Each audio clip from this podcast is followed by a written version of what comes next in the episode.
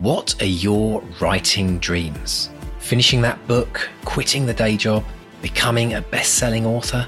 Well, over four years, we've studied the advice of over 300 best selling authors who've collectively sold over half a billion books. And we are excited to announce the Bestseller Academy. If you're ready to take your writing to the next level with accountability, craft, and coaching, your bestseller dreams are now only a click away. To find out more and apply, visit bestsellerexperiment.com forward slash academy. That's bestsellerexperiment.com forward slash academy. Let's run the show. Hello and welcome to the Bestseller Experiment, where we continue to discover what makes a bestseller and inspire you to start, finish, and publish your book. I'm Mark Stay. And I'm Mark Desvaux. And before we dive into this very, very special episode, we would like to say a big, big thank you to everyone, all our patrons who've supported us, uh, and all of our Bestseller Academy members that keep this podcast rolling. We're so grateful to all of you. And if you'd like to join them, just pop along to bestsellerexperiment.com forward slash support to find out about all the goodies you can get by supporting this podcast. Mr. Stay, this is a very special podcast, isn't it? It is indeed. I It's, remember, um, I remember, before you tell, tell everyone, I remember when we recorded our very first episode, episode, I think it was zero zero. zero, zero, yes. Yeah, zero. and it was the preview about what we were going to be doing for this podcast. I mean, and I remember saying these words. I said these words. I said, so the idea is we're going to try and write and publish a book within one year. And you went, one year? Do you remember that? yes. And so today, I think we both need to stand back and go, seven years? Seven years. Yeah. Isn't it mad? I can't believe it. Yeah. yeah. I lost count, didn't I? Like two weeks ago, I thought it was six. Kept saying six years. I know. Isn't that mad? Where has the time gone? Uh, well, it's gone where my receding hairline has gone. That's where it's gone. I tried to look back at those early episodes, full head of hair. Um, I don't know. It's it's uh, it's whizzed by, but um, you know, it's uh, cracky. Four hundred and seventy something episodes. What are we up to now? Uh, I Yeah. kind of lost count of that, but um, yeah, It's kind of mad. uh, well, we've we've got alright. to celebrate our seventh birthday. We thought it would be fun to do an absolutely incredible episode with an incredible author. Um, but we also want to celebrate the last seven years as well. So uh, we decided that towards the end of the year, we're going to do an episode where Mark and I are going to look back on some of our favorite moments from the past. And there's a lot to go, there's a lot to pick from. Um, so so look out for that episode. It's going to be coming soon, folks. But this week we want to celebrate um, with an absolutely incredible author. But before we get to that, we should talk a little bit about um, some of the fun things coming up in your world in the next uh, couple of weeks. Yes, if you're around in London at the end of October, I'm going to be at the MCM Comic Con uh, the whole weekend, 27th to 29th of October. Now, normally I might do one or two panels. Uh, I'm actually going to be there the whole weekend. I'm going to have a table. I'm going to be selling my books, signing them, and all sorts of stuff. So I'm going to be, I will be doing a couple of panels, but I'm going to be there the whole weekend. And basically, if you buy all four of the books, you get a free bar of chocolate. Can't say fairer than that. Uh, and I've also bought a special new sort of spandex tablecloth with the Witches of Woodville Oh, written I'm on glad it. So you said. I've- I'm glad you said tablecloth there. I was really worried for a minute. I thought you're not going all 1970s T Rex on us, are you, Mr. Stay? oh well, you know the day is young. Um, So yeah, uh, if you're around at the Comic Con, come and say hello. It's going to be really good fun. Uh, and um, it's, I mean, I haven't had a table there for years actually, um, so I'm really looking forward to it. I always had a good time because you can sort of relax. It's not like Yeah. a signing where there's a queue and it's like, "There's your book, bugger off." It's like, yeah, let's have a chat, let's get to know each other, kind of thing. So it's, Brilliant. it's good. Looking forward to it very, very much. Yeah. and you had a fun event last week in Maidstone as well.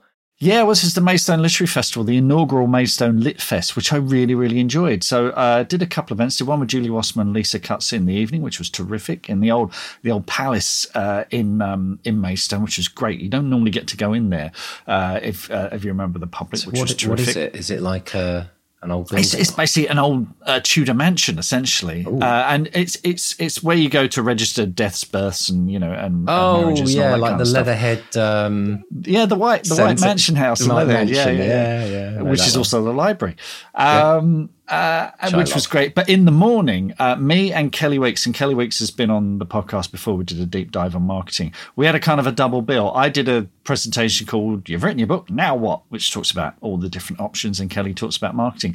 And in between the two uh, events, all and we had a full house. You know, it was great. Loads of great authors there. The, the, they were all the writers were all sort of swapping email addresses. They were forming their own writers group in the room. It was brilliant. it was so so good. So thanks to everyone who came along for that. It was really really good fun. Brilliant stuff. Brilliant stuff. Well, listen, I, I can't wait any longer, Mark. This is such an incredible author we have on this week's show. I think we should dive straight in. Tell us about this week's guest.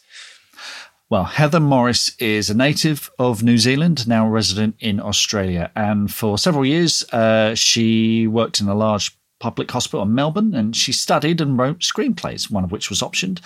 But in 2003, Heather was introduced to an elderly gentleman who a friend told her might just have a story worth telling. And that's when she met Lale Sokolov, and it changed both their lives. And their friendship led to Heather's debut novel, The Tattooist of Auschwitz, which has sold over 6 million copies worldwide and has been adapted for TV, which will be released in 2024.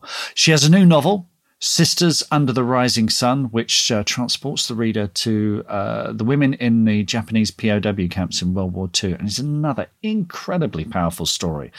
I can think of no better way to celebrate seven years of this podcast than with Heather Morris. Her writing, her attitude to life, and her work just embodies everything that we love about writers, and it was such a privilege to speak with her.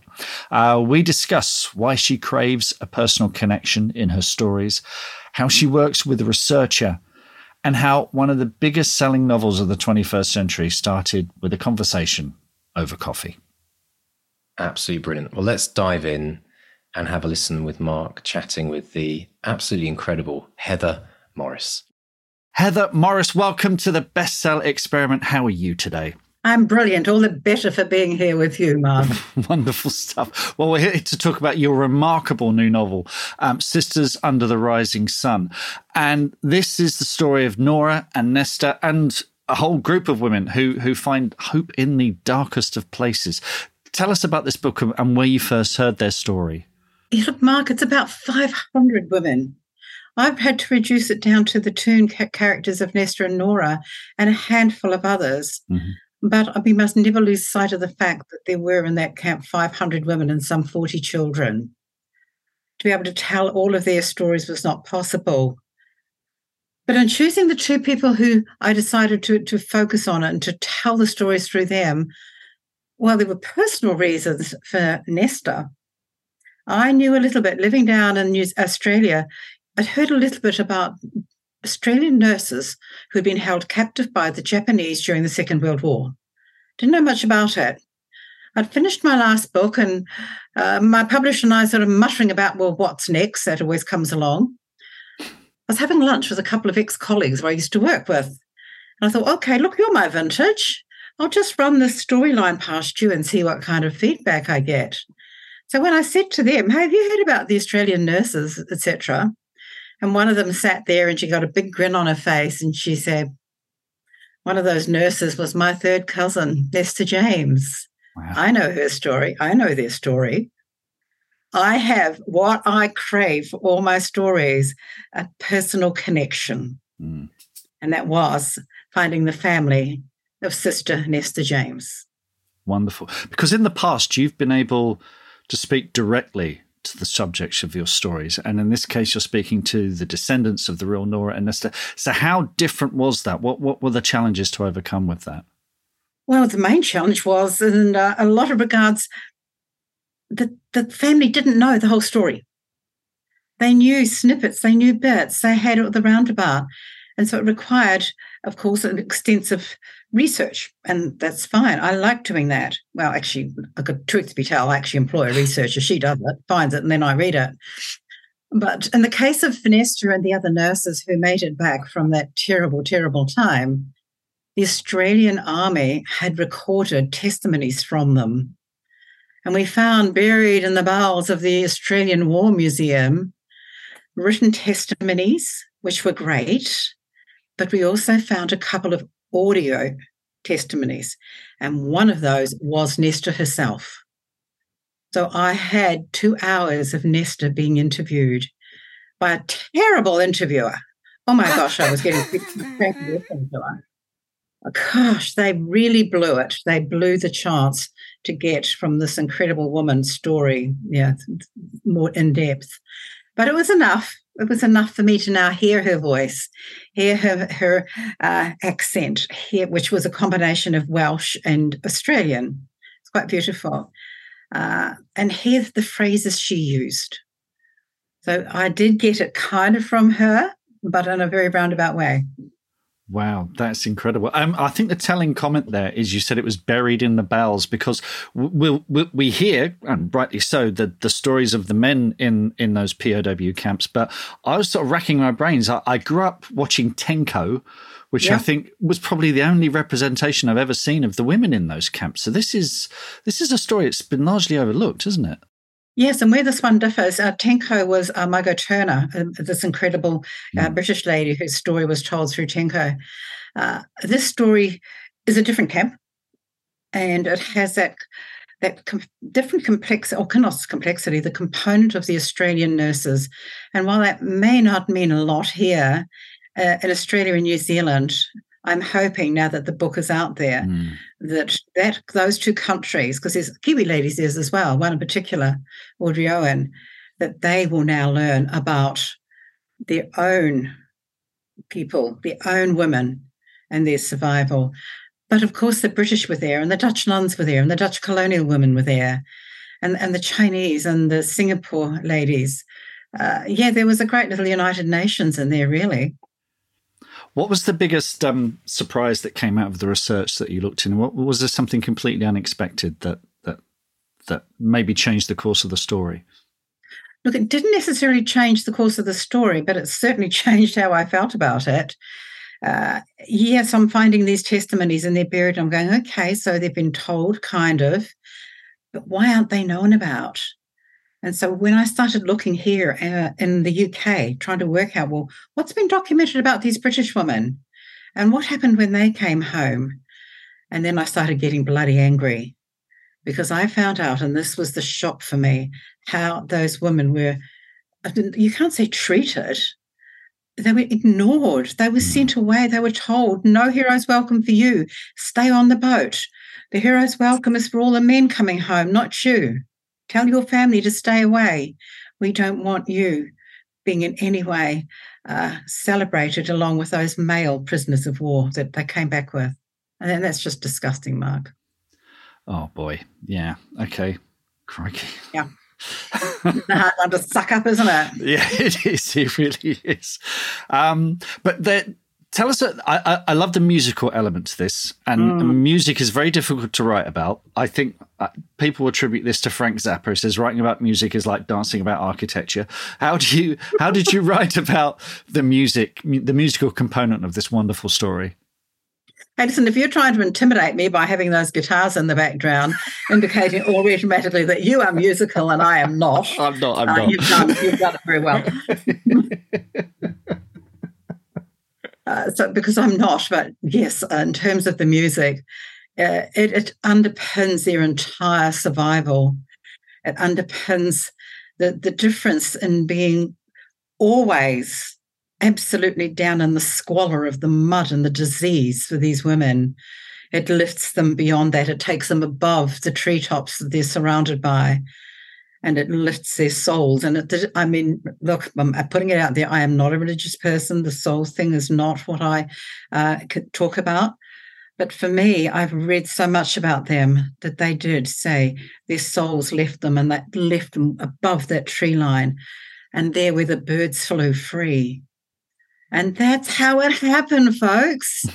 that was the power of music. And Nora Chambers, and an English missionary called Margaret Dryburgh. They started that with choirs, and then Nora took it that step further in making her vocal orchestra. Fantastic. Oh, I, I that sounded perfectly musical to me, Heather. Don't worry about. it. I think that's wonderful.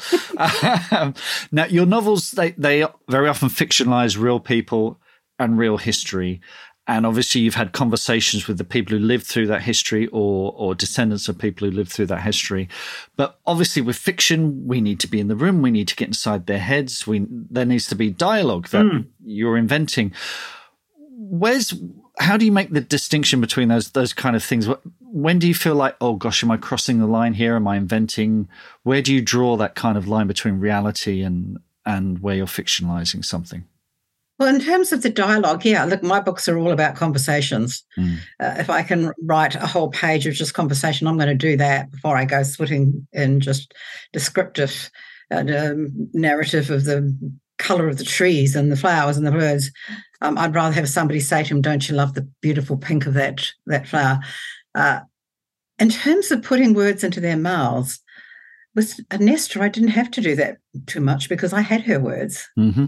I had them both from a written thing that she'd test me she'd done, but also I'd had them hearing them from her own uh, mouths. And with Nora, it was different because I didn't meet Nora, but who I did meet was the little girl who appears on page one of the book, Sally, her daughter.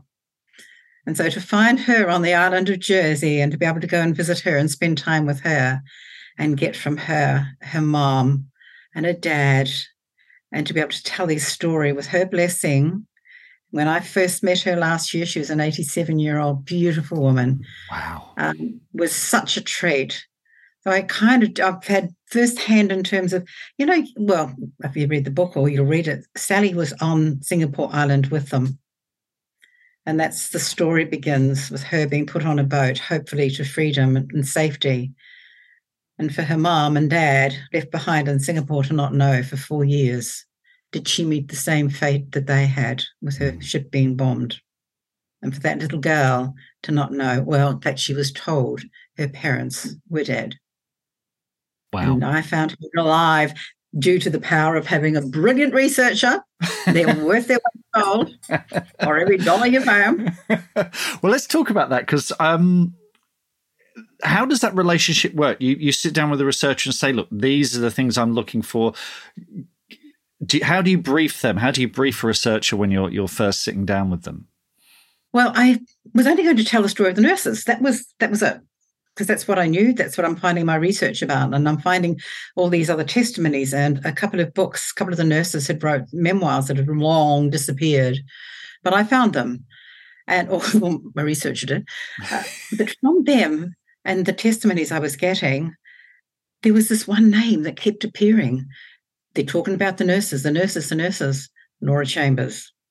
Nora Chambers, Nora Chambers. So I had to say to, to Kat, my researcher, in chance, find me anything you can on Nora Chambers. And that was not easy, folks. And she kept coming up, uh, no, nothing. She, she's not out there. Until one day she dug so deep, she found this tiny little article in a church newspaper on the island of Jersey announcing that Nora Chambers was taking over the choir at that church. And that was printed in, I think, 1960 something. Wow. I rang that church and I said to the person who answered the phone, I understand you once had a parishioner called Nora Chambers. And I got someone who said, Yes, we did. I said, Look, I'm presuming Nora is no longer with us. And she said, No, she died many years ago. I said, Okay. Uh, is there any chance there's anybody on the island or you who know anything about her daughter, Sally? Because I didn't know Sally's surname. I didn't know if she'd married and had a, a different surname. Mm. So I couldn't track her. And she simply said, Oh, Sally you'll be at services here on Sunday. Do you want me to give her a message? oh, yes, please. So that's how we found uh, Sally. Sally Conway is now, and uh, and her son Sean, Nora's. I mean, yeah, Nora's grandson. Fantastic! It's like panning for gold, isn't it? You just can't keep. You just got to keep sifting and sifting and sifting until you find those little those little shiny nuggets, don't you? Yeah, but then you've got to stop because you realize that if you keep doing it, you'll never write anything. You, there's so much out there. And you then, run the risk, and trust me, I've had it happen to me, of saying that your story is lacking something, it's incorrect in something, the memory of your person is not right, it doesn't marry with others. And you go, you know what? If I was to research everything written, found in uh, museums and books everywhere around the world, I'd still be just reading, not writing. So I get to a point where I go, I've got enough there may be a, a lot of brilliant other vignettes out there related to the story. I've got enough. Wonderful Walk stuff. Away. Wonderful. Now I'm talking to you now. It's a wonderful conversation. You're very enthusiastic and optimistic and full of passion about uh, your your writing, but your writing deals with some very very traumatic subjects. How are you not weighed down by the things that you've read about and the things that you've written about. How do you make that separation between what you're writing about and the, the person I'm seeing here? I, um, I have to credit my occupation, my career, what I was doing before I started writing. Not, not knowing that I never knew I was going to be a writer. Gosh, that was uh, never on the cards for me. This is all accidental, um, but it's not a bad accident. But for 20 odd years, uh, I worked in the social work department of a large public hospital in Melbourne, where every day the people I interacted with who came there were only there because something tragic or traumatic had happened to them. Now, yes, their trauma and tragedy was what we call acute, whereas the people I've written about, theirs is a historic, which you know, plays out and uh, differently, but trauma and tragedy are still the same. Now, of course, caring for people under those circumstances, lesson number one self care, self care, self care. And you know that the trauma and the pain and the tragedy and the grief that you're hearing is not yours. And while it can try and transfer, which is what it's called, from them onto you, you know that if you're going to be in any way helpful to that person who's talking with you and who you're listening to, because that's your job, shut up and listen, then you can't allow it to transfer fully onto you. And that's just a general, eh, all healthcare professionals learn how to practice self care. And listeners, if if this is something you want to know more about, um, Heather has written a fantastic non-fiction book called Listen Well, and that talks about the role that listening has played in your life and your career. And one of the most extraordinary things is apparently you don't make notes and you don't record anything. You are you're not scribbling, you're not distracted. You're just focused on that one one person. Can can you talk about that? Yeah, well, if you bring a notepad and a pen um, or a recorder into a conversation, you've actually introduced a third party. And it's a distraction. I, you know that from the hospital. You're talking to a patient. If you start writing notes, you can immediately see them change. Um, they want to see what you're writing they become guarded. Oh, do, do I say this? She's going to write it down. What's, where's it going to go? Uh, so you just don't do it. And the same thing is when you're talking to people about their their past, uh, tragic and traumatic pasts. If you actively listen, shut up, listen, focus, look them in the eye, or or look over their shoulder if they're in, being intimidated by you looking at them, you soon learn. You listen, you hear, and when you hear, you remember. Right. And then you race home and frantically write it all down. exactly. Yeah, this is the remember bit that I struggle with. I'm not that good, folks. Let's talk about where it all started. You mentioned working in a in a trauma, uh, you know, in in a trauma hospital and, and dealing with with patients with those issues. But as I understand it, your storytelling career, as it were, started when you and your husband started creating stories for your children. Is that correct? Yeah. I mean, gosh, many moons ago, and we were so poor we uh, we would classic case of having this baby and now down to one in calm and trying to find the many ways you can cook mince. and we wanted this this little fella to be able to have stories. And look, my husband used to read him the Financial Times. kind of, I think the theory plays out that when they're particularly little, really little, in, uh, newborns, it doesn't matter what you're reading to them. It's the sound of your voice. And it used to cack me up sometimes. i would be in another room and I'd hear him say, and today the Dow has dropped 50 points, you know, this sort of stuff. Uh, and and there'd be this little thing in his arms, just silently, quietly, eyes wide open, listening. But um, so we then got a little bit more adventurous as he suddenly realized that, you know, he wasn't interested in the Dow Jones. Uh, and so a simple exercise book, school exercise book, we used to have them in New Zealand where you had one side of the, the page had lines on it and the other page was blank. I think they were meant to be for science. So you could write about your experiment and then draw a picture of it. So we just bought these exercise books, and um, I would start writing and making up stories. And and hubby went and drew the illustrations. We, we bought a talent each to it. We created a whole raft of stories uh, based around gloves, for for instance, you know, hand gloves because Christchurch cold winter. This kid seemed to be always losing one of his gloves, as he called it. so where do gloves go? They go to glove land, don't they? but, uh, Fantastic. And then you moved on to uh, study screenwriting, and I'm, I'm, fascinated to know what you learned from screenwriting and and and how well, that, that was decades later.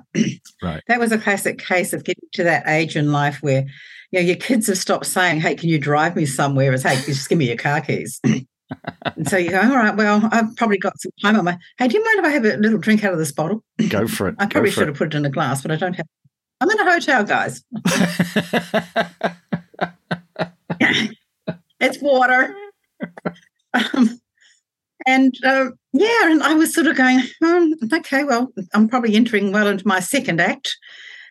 Time to possibly get a little bit selfish and think about me and what do I do? I do something different. uh, I already was participating in sport. Uh, I've always been active in sport. I don't look at now, but I joined veterans throwing and athletics. But I've always loved movies, and I thought, oh, I'll write the, you know, the next sort of you know, blockbuster. So yeah, I started going to the odd weekend course and doing it online.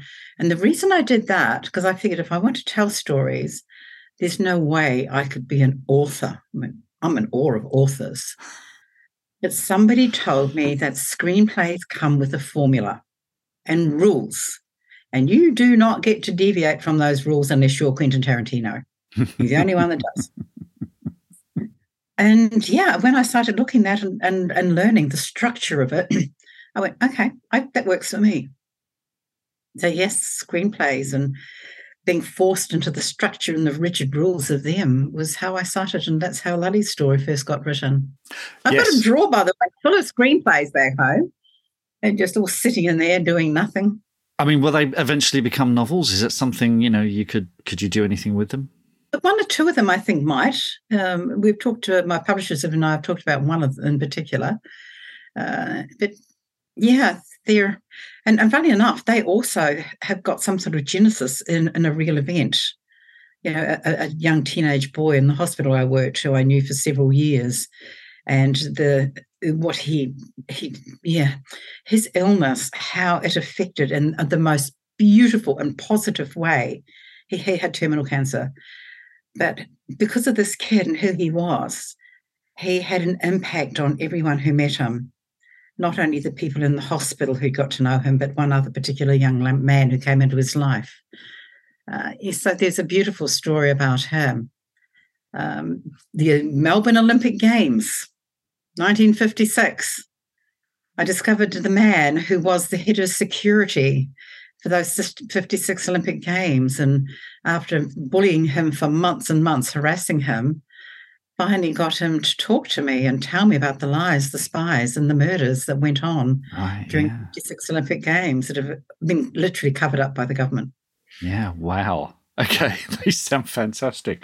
Let's. Um, you mentioned Lale there, Lale Sokolov. Uh, I know you've told this story many, many times, but it's such a good story, and I think it bears repeating, and it is inspirational stuff. But as I understand it, the the tattooist of Auschwitz came about because you had coffee with a friend. Is that how it all started? Yep. Just like I had lunch with this friend who was the uh, cousin of Nesta. I got to stop having our lunch and coffee, don't I? Or not? not.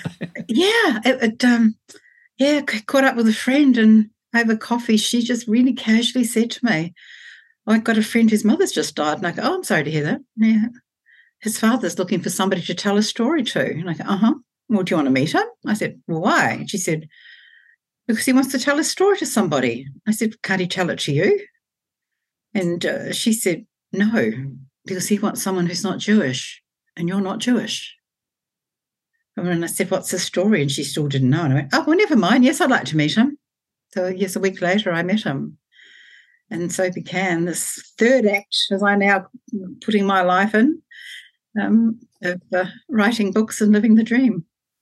Now, what's remarkable is that he did insist that his story about being the uh, he didn't call himself a tattooist. He was a number, wasn't he? He put the numbers. Yeah, I made the numbers. He, yeah. he just said I made the numbers. Yeah, um, and he insisted that it be written by a non-Jewish writer. And we live in an age now where you know there's talk of cultural appropriation. Is this mm. your story to tell? That kind of thing. Uh, and I appreciate that someone who's from you know New Zealand and Australia, there's you know very aware of telling stories of people from indigenous backgrounds or what have oh, you. Yeah. So was was there any was there any trepidation about telling your story? It was or was that kind of that blessing that he gave you? Did that did that help in a way? I never, for a moment, once it became serious that I was going to tell his story, even though that was back in 19, oh, 2005, 2006, uh, had any concerns about that for the very simple reason he asked me to do it. Mm. How can I be appropriating his story mm-hmm. when he's giving it to me? And so now I'll fight that argument any day of the week, and mm-hmm. I have to, had to. but I, I, will not shy away from being having no issue with the fact that Lale asked me to write his story, and I did. And uh, there should be no issue with me being able to tell it, the story of a Jewish man, uh, without having the background mm-hmm. and the his, family history. That's what worked for him. And for him, there was not a Jewish person alive who didn't have their own baggage, their own mm-hmm. backstory. Mm-hmm. He said, Why would they tell my story when they've got their own? Okay, fair enough. Keep talking. and as I understand it, it was going to be a screenplay first. Was that the original intention? I wrote what I considered to be the most brilliant two hour feature film based on his life. I still have got the, the screenplay, the script. So, yeah, for me, um, I saw it being played out on a screen. And uh, that's why it was a screenplay and why I hung on to it I'm not sure if it was stupid in the end to have hung on so long, or maybe the timing was just right. For, for 12 years, I was trying to get it made and put into the hands of a producer or a production company. I actually did have it optioned for six years at one point. Wow. A production company in Australia optioned it and tried to get it made, and it didn't come about. But um, yeah, I kept fighting. And you know why I kept fighting, Mark? It, for me, there, was just never, ever was I going to give up. Because I was with Lale two hours before he died. And I knew that he wasn't going to see the sun come up the next day, like he used to say to me every time I saw him. If the sun comes up, it's a good day. Or if you see the sun come up, it's a good day. And I knew this evening as I sat with him that that wasn't going to happen. And the very last thing I said to him, and I kissed him goodbye and told him it's time to be with Gita. His son had been with him. His son had gone away for a couple of hours to give me, the only other person he would allow to see his dad, to have the, the precious time with him. And uh, the last words I said to him, I will never, ever stop trying to tell your story. You trusted me. I've got it. And I'll keep trying. But wow. that's why I keep trying. promise made to a man who did not see the sun come up the next day. Wow. Mm. Um, was it still a screenplay at that point, or were you working on it as a novel? Just a screenplay, and Lale had read many, many drafts of it, and he'd driven me crazy taking him to movies, trying to find the perfect person to play him. he kept rejecting every fine young actor that he became besotted by it. Um, but uh, yeah, so he read that. And so when people question me, how can you write this story when and have it out there in the world? And he's not here to confirm it and to support it. Well, he saw many drafts of the screenplay, and the novel is my adaptation of that screenplay. Yeah. So yes, he's absolutely approved it. And he was alive when the production company in Melbourne were trying to have it made into a film there and was involved with them and flirted with the producer's wife.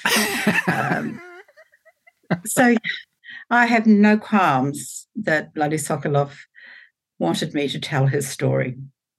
Wonderful. And we've come full circle because it's been adapted for the screen, and yeah. it's starring Harvey Keitel as the yeah. older Lale, which is fantastic casting, uh, and you're being played by Melanie Lynskey, which is fantastic. it's uh, just amazing. So, can you talk about that and how involved you were in, in that as well? Yeah, gosh, how much cringing can a girl do? quite a lot, it seems. Yeah, look, the, um, the, the wonderful production company Synchronicity, who optioned the rights to make the film and brought Sky on board and NBC Peacock on board, I spent they spent a lot of time with their screenwriter, their their main screenwriter, who was wanting to get more background. Yeah, they needed to now flesh out on the screen uh, character. And so I'm just telling them all about my time with him, you know, all these wonderful three years I had with him.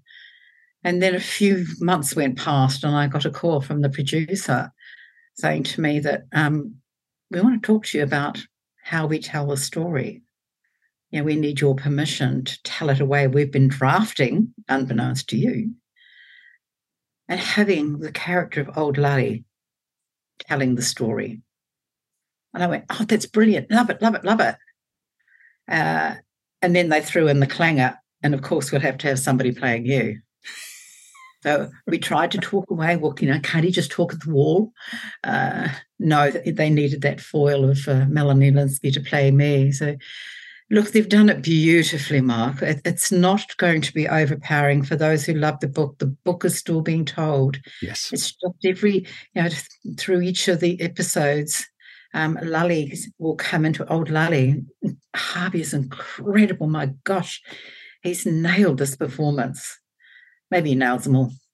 But he, he comes in and starts talking about the vignette or the episode you're about to see or the storyline and uh, and then it just feeds into it and often it comes back out to him too and seeing his reaction to what he's just been talking about supposedly right um, uh, I, yeah, I think they've done a pretty damn good job on how they've now treated the story.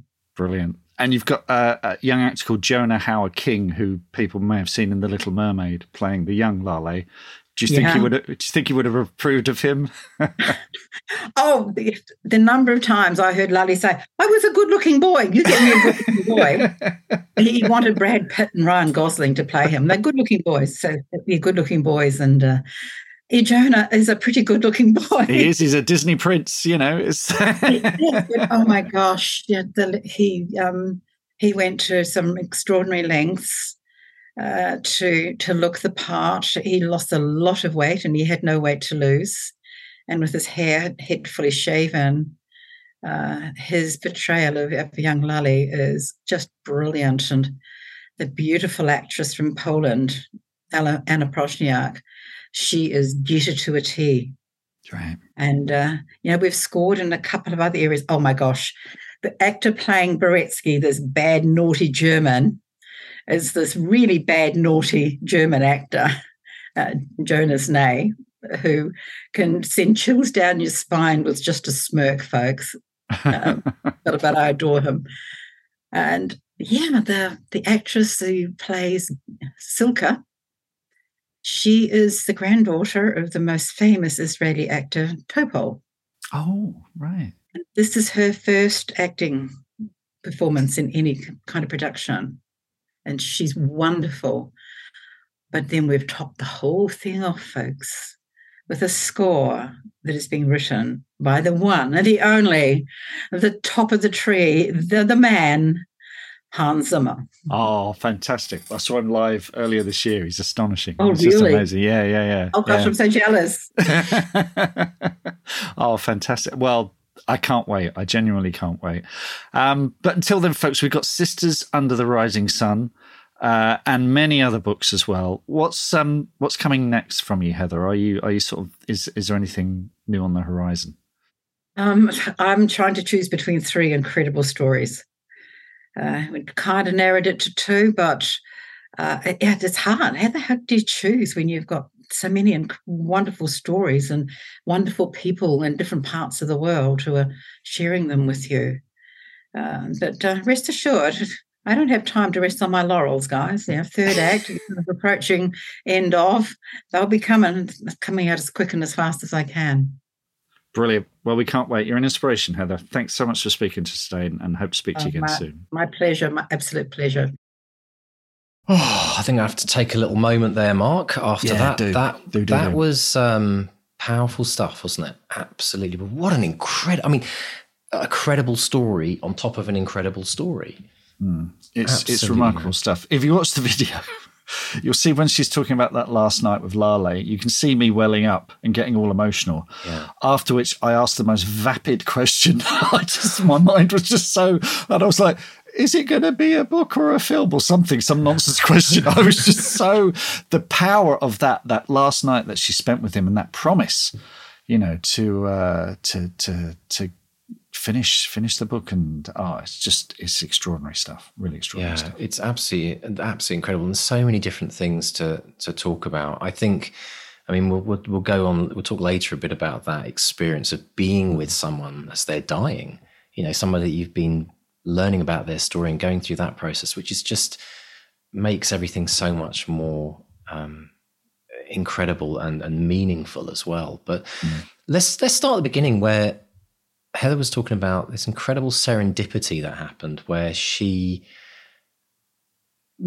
met someone who knew the third cousin of Nesta just by go when we talk about dream declarations about this idea that you have to put it out into the world of what you want to achieve because when you do that people show up to help you. Whereas if you keep it secret you don't tell anyone about the book you're writing or you know the, mm. or anything that you're doing you're never allowing other people to come into your story to help you.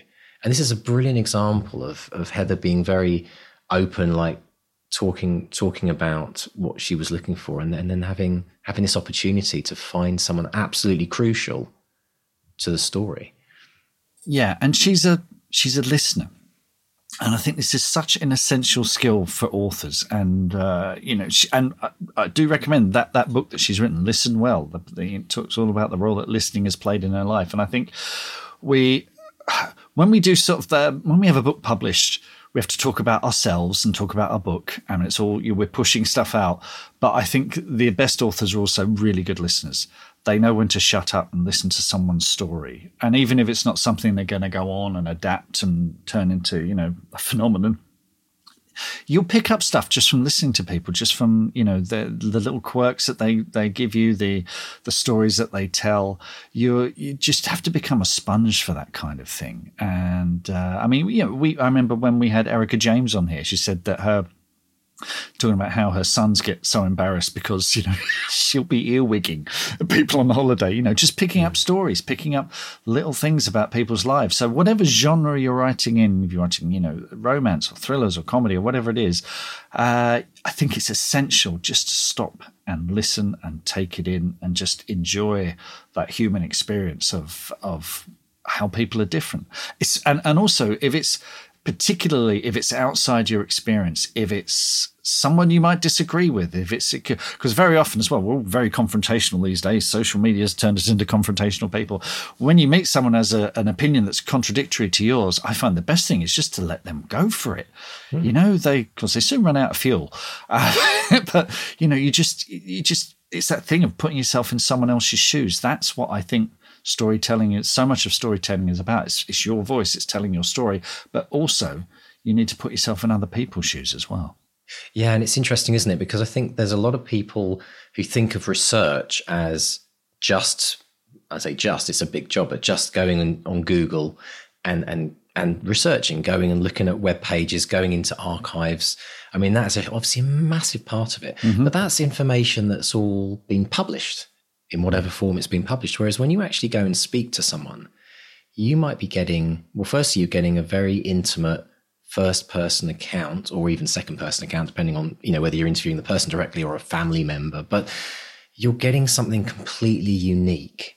And within that are often nuggets which come up and prompt you with with um, ideas that you can then run with. And I think I think authors that are just researching purely on what what's out there already, you know, you're going and you're kind of delving through, you know, the encyclopedias that everyone else has got. Whereas talking to people, gives you something special, unique. It might actually even become the story in the case in case mm. of Heather's um, experience. And I mean, even I think back to back to reality, and uh, we, I remember you interviewed. You, you, know, you went out and you found people you wanted to get. I remember you sat with a. A, a healthcare specialist, uh, was mm-hmm. it a mm-hmm. doctor, a surgeon, yeah. Uh, asking about how certain things work, so we could get that right in the book. And then you spoke to someone who was a uh, who, who drove the old buses, an old yeah, bus driver, bus driver that, yeah. that could tell us about the bus that we were writing about in that in that yeah. book. And and you know the richness of those conversations I felt really came through in those in those parts of the book, which and they wouldn't have been the same if it had just been like looking at you know Google told us about. Or, no, absolutely. I mean, for the for the Holly King, um, I there's a character in that that comes back from the war and they're suffering from what we'd call PTSD, post traumatic stress disorder. And I did research, I looked things up, you know, I read a few books, but it's not the same. And I, I found a couple of, you know, former soldiers who suffered with it who were willing to talk to me. And it made such a difference, such a difference. And, um, you know, their, their generosity in being able to share that with me. Uh, it's, it's one of the things people talk about in, in reviews of the book. It's it's been it's made all the difference. Yeah. It's really worth doing. I know. I mean, people kind of poo-poo the idea of sensitivity readers and blah blah blah. That all that is is just listening to other people and hearing their story. That's all it is. It's hearing. It's without it, it's just you wading in, and you're going to get it wrong. You're going to you're going to have an idea, but until you talk to people and listen to them and get and get their uh, get their story and get their thoughts, you know, it, it doesn't have that that that extra layer that makes all the difference. I don't think. Would you agree with this idea that like one hour conversation with someone is worth fifty hours of trawling the internet for articles and books? Well, I'd have to check your sums there, Mister. um, I'm just thinking, like, just in terms of a has, ratio, it's got to be more valuable per hour of time yeah, spent. Yeah, and uh, without without question, yeah, yeah, because yeah. it's the stuff you don't know you're looking for that that is the frosting on the cake. It's it's the thing they go, oh, by the way, did you know this? It's like, no, I didn't even know that was a thing. That's the stuff that makes all the difference that, that goes in. And it's those little little bits of serendipity. It's those little yeah. things that you didn't know that you needed uh, that make all the difference. Which is and why we, it's it's worth being a good listener. Absolutely, and and it's a good a good point to question as to whether if Heather hadn't pursued that route, to find a subject, would whatever book she ended up writing been as successful as, as it as it was? It's uh, mm. you know I think I, I, think we know the answer to that. Yeah. yeah. Now she also mentioned as well that a lot of parents are going to I think really connect with this this idea that she started off kind of writing stories with her husband uh, for their kids, which. Yeah. I think is even for people that have always been interested in writing. I mean, I bet you there's a lot of parents listening to this right now who uh, in the throes of you know youngsters and busy life and no time to sit and write even 200 words a day. But maybe they're telling bed making up bedtime stories which is something i used to do every single night. I'm sure you probably did it as well. You make up characters make up stories and more out of desperation just to get the kids to, to, to lie still in bed and hopefully drop off asleep at some point. But yeah. I, I never did I never really? did, but mainly it's because I was writing my own stuff. I was like, I, you know, I'm not giving yeah. you this for free, kids. You know, let's read some, let's read some Julia Donaldson instead. You know, I, I used to, I used to do this thing, Mark, where I used to get the kids in bed. I had they had bunk beds because they were quite. My two eldest were quite similar in age, so. Uh, and and the hardest thing, every parent will know this. The hardest thing to do is just to get the kids to settle down because they're so. It's like they brush their teeth and put on their jammies, and then and then it's like it's like they they disappear somewhere and it appears like they've just drunken a whole liter of coca-cola. And then they start running around the house. And it's like we come out of the bath and they're all ex- and it's like dudes like just calm down get to bed. So i used to do this thing where i used to um i used to d- double up talk about self-care. I used to get them in bed I'd make sure they were lying down. I'd turn off the light so it's complete darkness. I would then lie on my back. So I'd just like chill out, like kind of in a yoga position. And then I would tell them a story. And I'd sometimes be there for like 30 minutes. And I'd keep pausing and waiting to hear a question. And if I didn't get a question, I knew they'd both fallen asleep. So on the one hand, my stories were that bad that they fell asleep. but at the same time, at the same time, it was it was such a lovely bonding experience. And even today, they talk about oh, whatever happened to, and, and they would always add things. Oh, can you do this? And I'd sometimes ask them to add things in. Um, I mean, it's not the same. You can get that with Chat GTP now, where you can like create create no, stories with the, the kids' names. It's, the, yeah, it's about it's about making that connection. I mean, we've had a few authors who've who've done that that thing of, um, but yeah, I could I could never.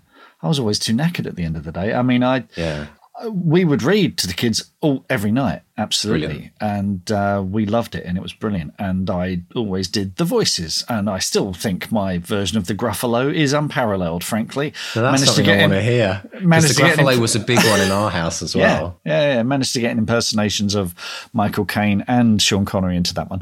Um, did the snake yeah, so, and the owl and all the others have voices as well? Oh yeah, yeah, yeah, yeah, yeah, yeah, yeah, yeah, yeah, I forget which one was which, but. Um, but that was great. And then I remember reading um, it was Neil Gaiman's The Graveyard book, which oh yeah, uh, I remember getting to the final page with George and actually choking up because the ending is it's so emotional. The ending, it's so, such really? impact, and we're both sitting there, sort of sitting in numbed silence at the end of it. It's a great, great book, one of his best. Yeah. But from that, from that experience of just telling stories, again, it, it almost felt like she, um, Heather talked about this idea of a second act of parenting when the kids become more independent, you know, that kind of like mid teen, where they tend to want to kind of hang out with their own friends. They don't want bedtime stories anymore. No, they don't exactly. even want hugs half of them now. They don't no. even want any kind of physical kind. So, oh, come on. But um, the interesting thing is, is that I think in some ways that experience that she had telling stories with the children probably played a huge part because then she talked about once they became independent she then thought right i can reclaim a bit of my my own life back now my non-parenting right? And that's when she like started learning like decided right i'm going to take a course. I'm going to i'm going to delve into this. And i'm wondering again would that have happened if she hadn't have kind of had that experience of telling stories with the kids? It's so interesting to think about all these different sliding doors that that you know come about but again it was a course that led her down this route of, of wanting to then write yeah, the screenwriting screenplays come with a formula, which uh, don't necessarily agree with. I think there are more Quentin Tarantinos than formulaic screenwriters. I think, I mean, oh gosh, we could do a whole hour on that alone. But um, but yeah, it's uh, that that thing of understanding structure. I guess comes from that as well. Screenplay is, you know, if you study screenplays, they tend to focus on structure and and, and that yeah. Kind of thing for me, it's not. And it's not. So we've learned on this podcast as well. It's it's never about formulas, but it's also about creating structure for you to play within. It's like knowing creating the playground and being able to play within it and being infinitely creative within the playground. But there's a fence around it, so you've, you're yeah. not just running around like a like a crazy kid, like going where the boundaries, where the boundaries. I think that that helps us just to kind of keep things contained. I actually saw, true story. Um, I saw Peter Gabriel in concert last oh, weekend. Oh wow! Oh wow! Birthday, that and, and that was crazy because Peter Gabriel is seventy three years old now, Gosh, which yeah. is mind blowing. And I kind of had this real sadness. It was weird. I had this real sadness. Uh, he was playing one of his really beautiful songs, um, um, "Blood of Eden," I think it was called. Uh, that right. he sang with, I think it was with Sinead O'Connor, yeah. and um, of course, there's a whole link to that and what happened mm. with Sinead recently passing away, which is really sad. But but there was a sadness around this idea of of him, you know, whether I would. It was the first time I got to see him in concert, and I'm wondering if it might be the last time because yeah, the last time he, yeah. he he released something was 20 years ago. But to keep on track with the why I brought this in, I'm not going to tell you about my weekend, but um, he talked about when he created an album. Um, he he did cover versions of his 12 favorite songs from his favorite art living artists. But he approached them and he said and do you want to cover your favorite song of mine? And they put out this double album. And in the um, in the notes the the linear notes he said it was one of the most freeing projects he'd ever done doing these cover versions because he said it was literally having this structure. He knew you know what the lyrics were. He didn't have to write those. He knew what the structure of the song was. Yeah, he could have artistic license to make it Peter Gabriel's version, but he said it was so nice just to not be in this big empty field and go right. What do I do next? It's a bit yeah, like yeah. the blank page, right? With the yeah. writer, it's like right, blank page. I've got an infinite number of options. So I think this idea of reducing, putting putting um, barriers or borders around what you're going to be playing in is really important. But then he said, but I could be infinitely creative within that space of that one cover track that I did. So I think there's a lot we can learn from that. Absolutely. I, I mean, he- he- Heather was saying that, you know, with Sisters Under the Rising Sun, there were hundreds of women. She could have told their stories, but she decided to focus on these particular ones because she was like, that's it. That's my story. That's my, that's the path I'm going to take. And it is, it would be, you know, research could say, well, what about these people over here? What aren't their stories just as valid? These, yeah, they are. They absolutely are. But you have to pick a lane and kind of stick with it. And that's, um, that can often be a difficult decision to make but I think once, sometimes when you know it's the right one, you kind of think, yeah, this feels right. This feels good. I feel this is, there's, there's something about this that uh, I engage with and, and resonates with me. So, um, yeah, there, there, there's a lot to be said for that, definitely. Brilliant stuff. Now, as it's our seventh birthday, we thought it would be really fun to let you all listen to the extended version of the podcast this week. Ooh. So you can get a feel as to what, what you'd be missing out on all these months and years. so, in the extended, we are going to talk about how working on a memoir can become an incredible story in its own right we're going to also talk about the importance of self care within research. This is the other side of listening. It's when you come out of a traumatic conversation with someone and how you have to work through all of those sides of things. We're going to talk about writing emotions, which is probably one of the most important things we can learn as writers. And also about how Heather's motivation was absolutely taken to the fullest extent when she was working with Lale and he passed away whilst she was writing his story.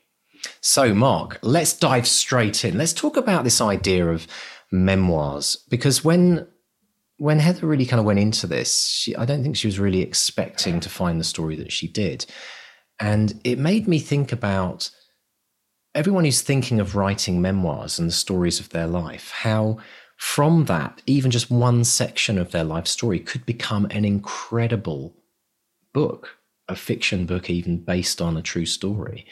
And it makes me wonder, wonder how many times this is actually, you know, the story's been plucked out of a memoir and then become, you know, a major novel, a massive movie. It must must happen relatively often, I'm guessing.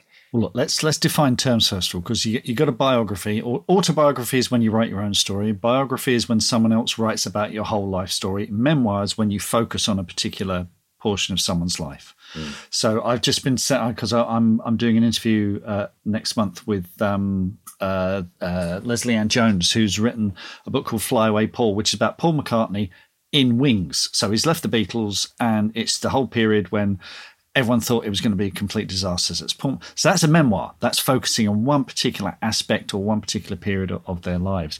And yes, for most people, we we lead ordinary lives, but there might be that year when everything changed, that that time when we faced some incredible challenge that we had to overcome.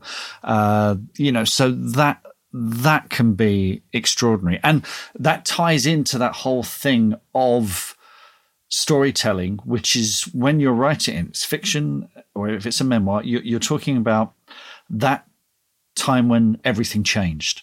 So mm. in fiction, you're telling the story of your hero who uh, suddenly that they start in the ordinary world, and by the end of it, they're the complete opposite of who they were to start with. That's that is that storytelling.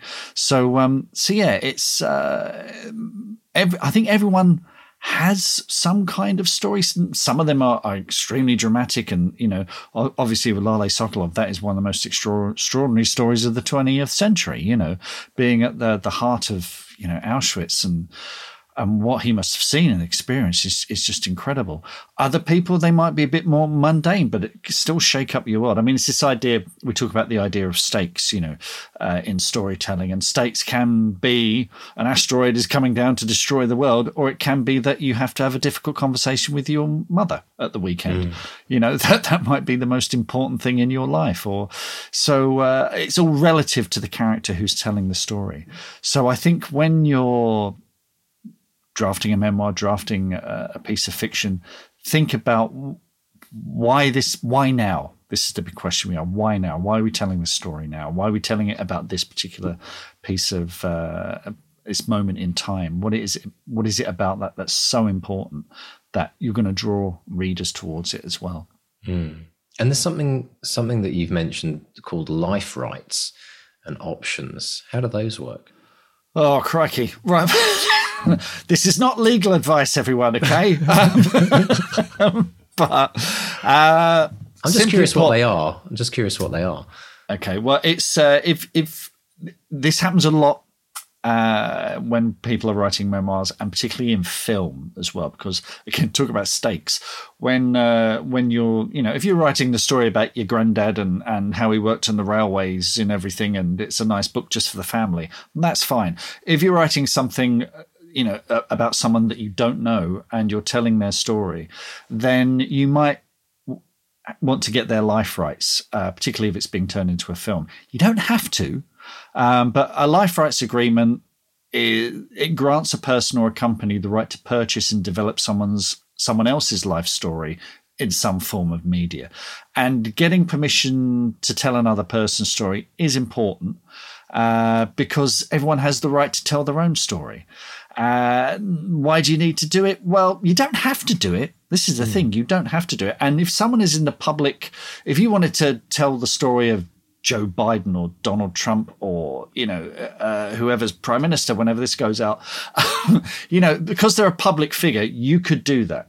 You could do that absolutely. And if they're dead, totally up for grabs, you know. Mm. Um, but uh, basically, if you get the life rights, that person is on board with your project, and of course, it decreases the possibility of a lawsuit and them suing you or whatever. They, mm. They've basically come on board. So take legal advice, get an entertainment lawyer, you know, if if that's yeah. what it needs. So uh, yeah, yeah, interesting. Yeah, that's how that works. Now let's talk about self care within research because obviously, I mean, there are people, a lot of people writing books about quite obviously very traumatic events that can happen, either events in their life or in the case of Heather, sitting with someone and learning about their story in such an incredible level of detail with access to to the kind of raw stories that come from people's hearts. And it's interesting that heather came from a self-care kind of counseling you know healthcare background because mm. you do need to have a degree of self-care as a, an interviewer as an author if you're really going deep into that story because you obviously have to be affected by it otherwise there'd be no emotion in your story and it's it's an interesting one that I think a lot of people when they go into this you sometimes don't know what you're going into. You don't know if you just sit down with even um, you know a retired person in your village and they tell you something about their past which just blows you away or just completely like you know, heart in the mouth stuff. We have to learn about self care from our perspective when we're doing those kind of interviews otherwise we can and i think actually part of it is writing it out isn't it in some in some ways actually writing the story is a kind of way of of allowing it to kind of make sense of it and and work with it yeah it's that making that separation between that trauma and being an emotionally stable person. And, uh, you know, her, she said her num- number one lesson was self care, shut up and listen. Um, mm. But it, even if you're not interviewing someone who's been through a traumatic episode, if, say if you're writing crime fiction, particularly if it's sort of gritty crime, I know crime authors who have been to autopsies you know, or they've seen those autopsy photo books that you can get mm-hmm. uh, for research, you know, medical uh, research books or what have you. Um, you, you know, if you're writing about abuse or or addiction or any of these you know really difficult challenging subjects it can really take its toll. Uh, so you you have to um, again you will know your tolerances for these kind of things. You will know how far is too far. But uh, self care, your own self care should be your number one priority. But yeah, I've, you know, I've researched stuff and you stumble across stuff and you think, whoa, that's a bit much, you know. yeah. um, and there are times when actually it's years and years and years ago. I think I've spoken about this before on the podcast. I, I interviewed um, a mother and her son. Her son had Tourette's, and it was something I was interested in in writing about and having spoken to them, I realized not only was I not well equipped enough to write about it, but everything I knew about it was wrong to the point where I'd have to completely restructure this. And I kind of thought, I, that, I, I was so glad I did it because it stopped me from going down the wrong path and getting something completely wrong. Um, so sometimes you, you, it will illuminate you in a way that might make you think, oh yeah, I'm, I shouldn't be writing this, or I, I don't have the equipment, I don't have the emotional connection or the armory to to sort of actually do this. So um, so yeah, it's uh, you will know, and and it it makes this is again why you know we we talked earlier about sitting in here and looking stuff on Google, and you're at one remove from all of that, and it's there on a screen or whatever. But when you actually talk to people, when you look someone in the eye, you realize, oh, crikey, they could, they're going to read this, and other people are going to read this. Uh, so I. I need to get this right. Uh, and so you, I mean, coming back to the, the self care thing as an author, you need to reconcile with that. And again, if if it's a bit too much, then maybe step away. Maybe you know take another path. Um, I mean, I think it pays to be bold. I think, and we'll talk in a minute about writing emotion in fiction, but mm. um, you will know your own tolerances and and you'll know when to stop. But uh, it can it can be really really tough. And it's also about knowing your limits as well. I think. Yeah, yeah, yeah. yeah. Um, uh, I was I was watching a show with my daughter the other day, which was one of these kind of like nine one one emergency. It was a drama. It wasn't wasn't real, but it was based on. I mean, everything that was happening in there could happen in real life, and it was just mm. one disaster after another, and it was heart wrenching. And my daughter yeah. was loving it, and I was sitting there, and I literally got through. We got through one and a half episodes and I turned to her and I said, I can't watch any more of this. I, I can't. I was literally, I felt so emotionally beaten up. And I, I actually said to her, why don't we watch a zombie flick? Because, like, having zombies eating people, that's not real. I can handle that. But watching someone, like, sitting on the edge of a bridge or falling from a roller coaster or, uh, oh, there was, oh, it was awful. There was, Seriously, uh, there was one. Should this come with a warning? well, I hope I should have done. I, have never seen this before, but I mean, I, I hope this isn't based on a true story. But it was about a teenage girl that had a pregnancy, and she, she, I don't know how old she was, but and her, her she lived with her dad, and her dad convinced her not to keep the baby and they flushed the baby down the toilet. Oh. And the, the person in the flat below heard this crying coming from behind oh, the wall. And the, God. I know, right? And they came in and they actually then this baby was stuck in a in this drain pipe. And I was just sitting there going, I can't, I can't do this. But and it was that level of type of story and i just thought so you need to know and i know i know from my own personal experience in life especially in the last few years my tolerance for real life trauma has been greatly reduced because yeah. you know but even even even in fiction i watched um I rewatched Don't Look Now recently, the Nicolas Roeg film with Donald Sutherland, Julie Christie, and it's it's still an absolute classic. It's it is a traumatizing film because it opens with the drowning of their daughter. She falls in a pond and drowns. Now, when I was a teenager, lapping up horror movies, oh, that's very sad. Bring it on. How, yeah. yeah how the, when you're a parent, it's like that is your worst, worst nightmare. nightmare. And it, it, has this whole other resonance with you. So, yeah, it's. Yeah. Uh, so, you need to know what you're letting yourself in for. It takes a certain kind of person to to bring out those stories, and it takes a certain kind of person to be able to then write those stories, which Heather did. Um, but it also goes now to, uh, back to like how you write with emotion as well. I mean, because if you tell nice a story, segue. nice segue, but if you tell a story and it's just very kind of factual, well, you know, yeah, it's, it's just lacking ninety. Yeah, it's lacking ninety percent of of why you're doing it. So, so tell us a little bit about writing emotion. Well, I want to talk about writing emotions in fiction, but also at the same time eliciting an emotional response from your readers. And it's a really, really tricky part of the writing process because it's, it's first of all, it's tough to do, and it's it's tough to do without falling back on lots of well used tropes and cliches. You know, if someone's happy, they've got a spring in their step, but they're sad. A single tear rolled down her cheek. Uh, you know, fear, his heart was thumping in his chest. I wrote that today. Uh, and, you know, there's nothing wrong with these. Tropes are good, uh, but you don't necessarily should reach for the first thing that comes along. Um, one little top tip is to think about form and style when you're writing. So if someone is angry, use short, snippy language. Keep it short and snappy. You know the the way that if they're relaxed, then the prose can be relaxed too. If they're head over heels in love, the prose can be dreamy and delirious. You know, so think about the form, the way you're writing now. That can change from POV to POV, and depending on the tone of, of that particular moment. Uh, so things to consider when you're writing emotion. Uh, think about the physicality of it. So much communication is non-verbal, which you know if someone's acting or in theatre, that's that's easy to convey because you're looking at it. When you're writing a novel, you could miss a lot of this stuff. So think about the physicality of a character, and you can tell a lot about a character about the way they carry, carry themselves. So don't just tell me that someone is angry. Show me their hands bunched into fists. Show me their flinty eyes. Uh, show them smashing stuff up. You know. Uh, dig into your own emotional memory as well. So maybe when you experience extreme emotions, keep a journal. I remember a couple, a couple of years ago, I went into hospital with a kidney stone.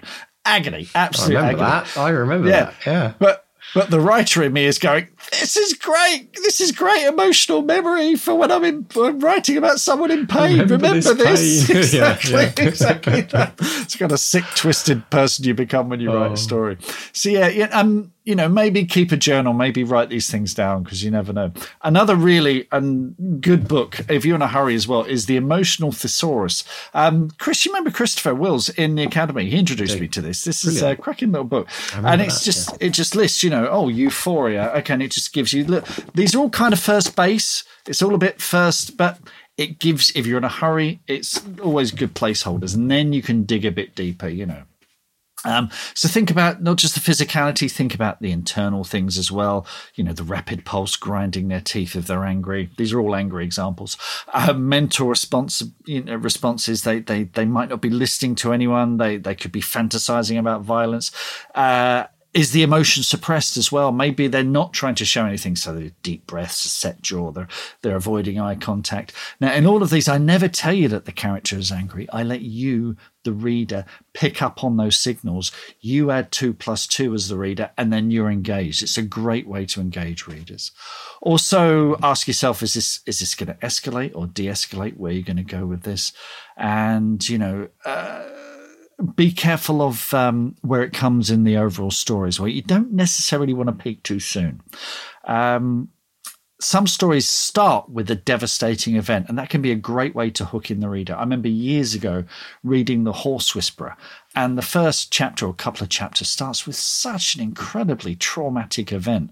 Um, and you do wonder, gosh, how are they going to recover from this but that's what the whole book is about recovering from that trauma now if, you, if you're not careful it can come across as a cheap way to elicit emotion you do need to earn an emotional response from your reader so how do you do that well, this is going to sound flippant, but the best way to elicit an emotional response in your reader is to write a compelling story with a character that's engaging and relatable. We've spent seven years talking about this stuff, so it's easier said than done. But if you take the time, now here's the thing if you take the time to consider the kind of reaction you want from your reader, and not enough authors do this. We we kind of think, oh, I'm going to write a story and it's going to be about this think about what you, the reaction you want from the reader. So, do you want them thrilled? Do you want them in tears? Do you want them terrified? If you give a more consideration to that, then you're much more likely to succeed in getting that response. You know, I used to think that emotion wasn't my job, that it was somehow cheating to to lay it on and it's up to the reader if they want to feel that or not. And yes, there is a risk that if it's insincere, then it becomes maybe over sentimental and the reader sees through it. But if it's coming from a truthful place, this can make your writing incredibly powerful. Readers read for emotion. So you've got to give it to them in spades. Brilliant. Excellent stuff. And as a writer, you've got to feel it when you write it, I think, as well, don't you? To some extent. If, I mean, when you Opinions think about- divided on that. Opinions Well- divided. I mean, I, I, I know I know method writers who, were, and I've written stuff that's made me well up. yeah.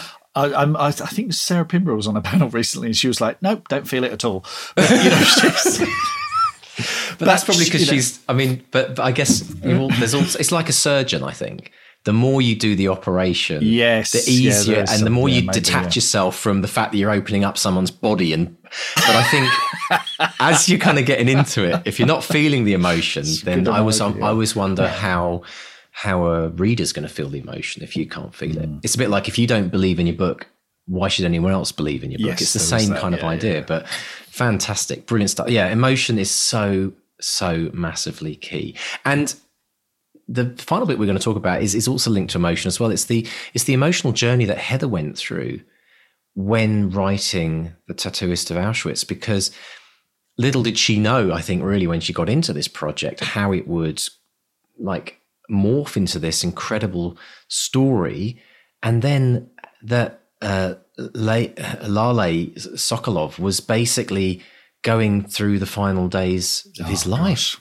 Yeah. And and so I feel that there's this sense of she had a such a deep emotional connection and she said I am never going to give up on on getting this story out there and she gave this promise almost to him and it became more than just writing a book it became a personal mission for Heather to make sure that she honored his story and his life by making sure it got out there. And that's an incredible emotional connection that you get as an author. And I think I experienced something very, very similar when when I was sitting with Jen in, in palliative care. And, and for people that don't know, that was my wife um, who passed away five years from cancer, if you're new to the podcast. Um, and I promised her that I would get her children's book out into the world. And it was that living with someone in their final days makes something so much bigger um, than just you know publishing a book. It was yeah, yeah, yeah. it was more about fulfilling a legacy for someone, and I think Heather must have experienced this incredible sense of um, responsibility and motivation, and I'm sure the, the the push that she had was led to the success of the book as well because there was so much at stake for her. Mm-hmm. Um, so you have to kind of as you go into these scenarios where you, you find someone with an amazing story or, or you know you and you're living with their life with them in some extent and you get to kind of get to know them intimately as Heather did with Lale.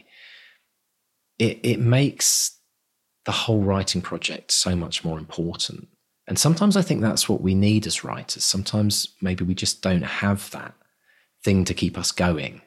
And as Heather said, she was never going to give up. Um, and well, it's just incredible. I mean, we, we talk about accountability on this podcast a lot, and very often we're making a promise to ourselves. Exactly. Um, but here, it's easier making, to break.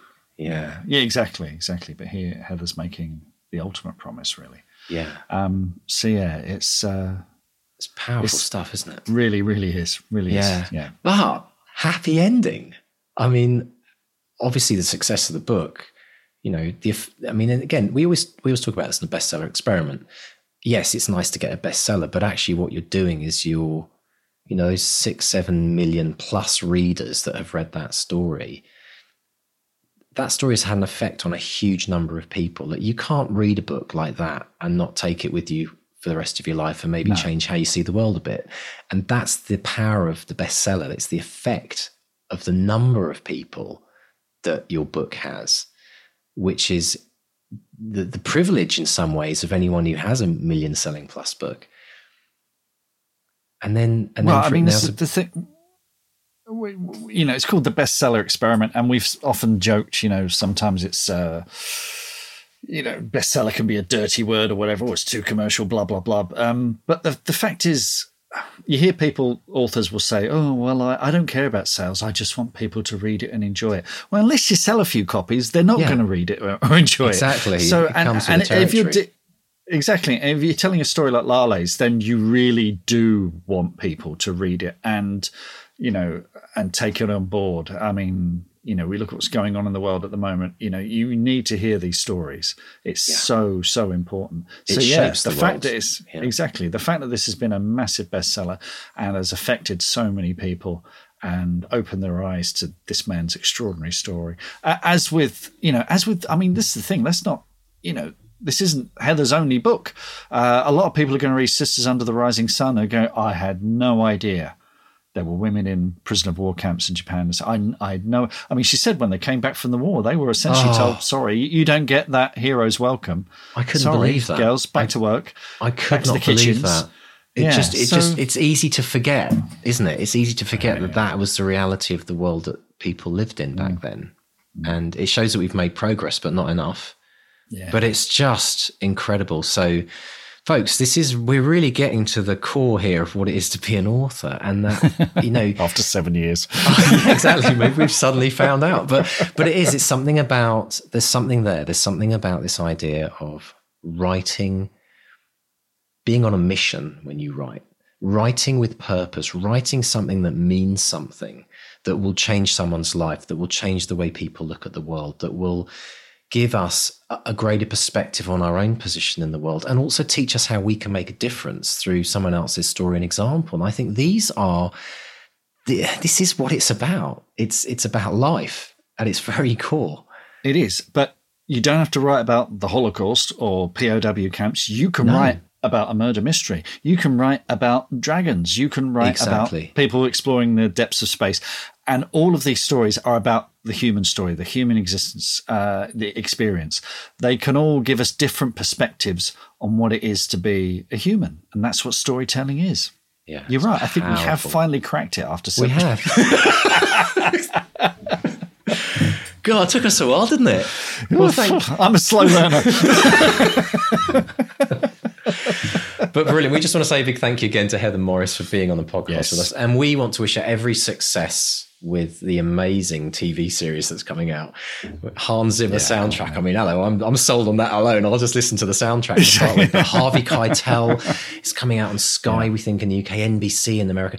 This is, it just, the, the, the story continues. It continues yeah. to grow. It continues to spread, and, the, and more people are going to be brought to the book as a result of seeing screenplays. So, absolutely brilliant. So, thank you so much, Heather, for bringing us that incredible story. And we are we cannot wait to see what happens next with the new book and with the TV series as well. So brilliant. Well, folks, that's the end of the extended. We hope you enjoyed it. You can see it's a little bit of a different flavour. Um, but if you enjoyed that, we've got tons of extendeds that you can you can get. If you go to um, our website, bestsellerexperiment.com forward slash support, you can get the extendeds of all the episodes we've done previously with extendeds. And it, it's and we were thinking, as it's our seventh birthday, maybe, maybe that could be your birthday present to us. If you've not yet signed up to become a patron, maybe that would be your present to us, uh, which we would greatly appreciate because um, it absolutely helps uh, hugely with the uh, increased running costs of the podcast and like. So, thank you so much for spending the time. And now, Mark, as always, let's talk about the wins and what's going on in socials this week. Okay, let's start with Gavin Ralph. Uh, Gavin, uh, great member in the BXP group on, on Facebook, says, I have a win to share. An author friend and I shared a stall for our first in person event. Now, Gavin is an Antipodean as well. He's on the other side of the world in New Zealand. He said it was at the Rainbow Fair with all sorts of fantastic LGBTQ plus creators, products, and services represented. They also had stunning drag performances throughout the day to keep everyone entertained. It was exhausting and energizing and so much fun. We sold way more books than we'd expected, which was amazing. But a major highlight for me was meeting a teacher from a local secondary school who came up to say hi. She said she was looking forward to reading Murder on Milverton Square. That's Gavin's novel there but hadn't had a chance yet because there was a waiting list for it at her school library. How good wow. is that? That's another milestone. That's another brilliant milestone. And do check out Gavin's really good on Instagram and Facebook. There's loads of photos from, I'll stick a link in the show notes, loads of photos from this amazing uh, event Fantastic. at the Rainbow Fair. Uh, and it just seems like such a brilliant event. But yeah, that thing of just getting a table and, yeah. you know, talking to your readers, it's fantastic. Um, I got three bits of social media here, and they've all got something in common. I just want, want to see if you can see the common denominator here. First one's from the Academy, the wonderful Alex Waite on the Academy. Alex says, a small win for me, uh, but after listening to the recent podcast with Jesse Sutanto, uh, who, who writes in 15 minute sprints throughout the day.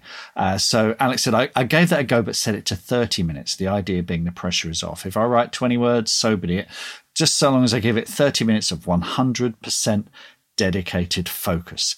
And amazingly, and she's, and Alex says he can hear us saying, I told you so. It worked incredibly well. He ended up getting through closer to 750 words for each writing session, but it feels relaxing as he's not chasing a word count. He's made it his new writing habit moving forward. And yes, he has bought himself a new egg timer too. So that's, that's Alex. That's brilliant. This is Sarah Moorhead, the brilliant Sarah Moorhead, who was on Yeah. a few weeks ago uh, with uh, her new book, The Treatment. Uh, Sarah, she said, I've had to revert to the Pomodoro method as I've been lacking discipline.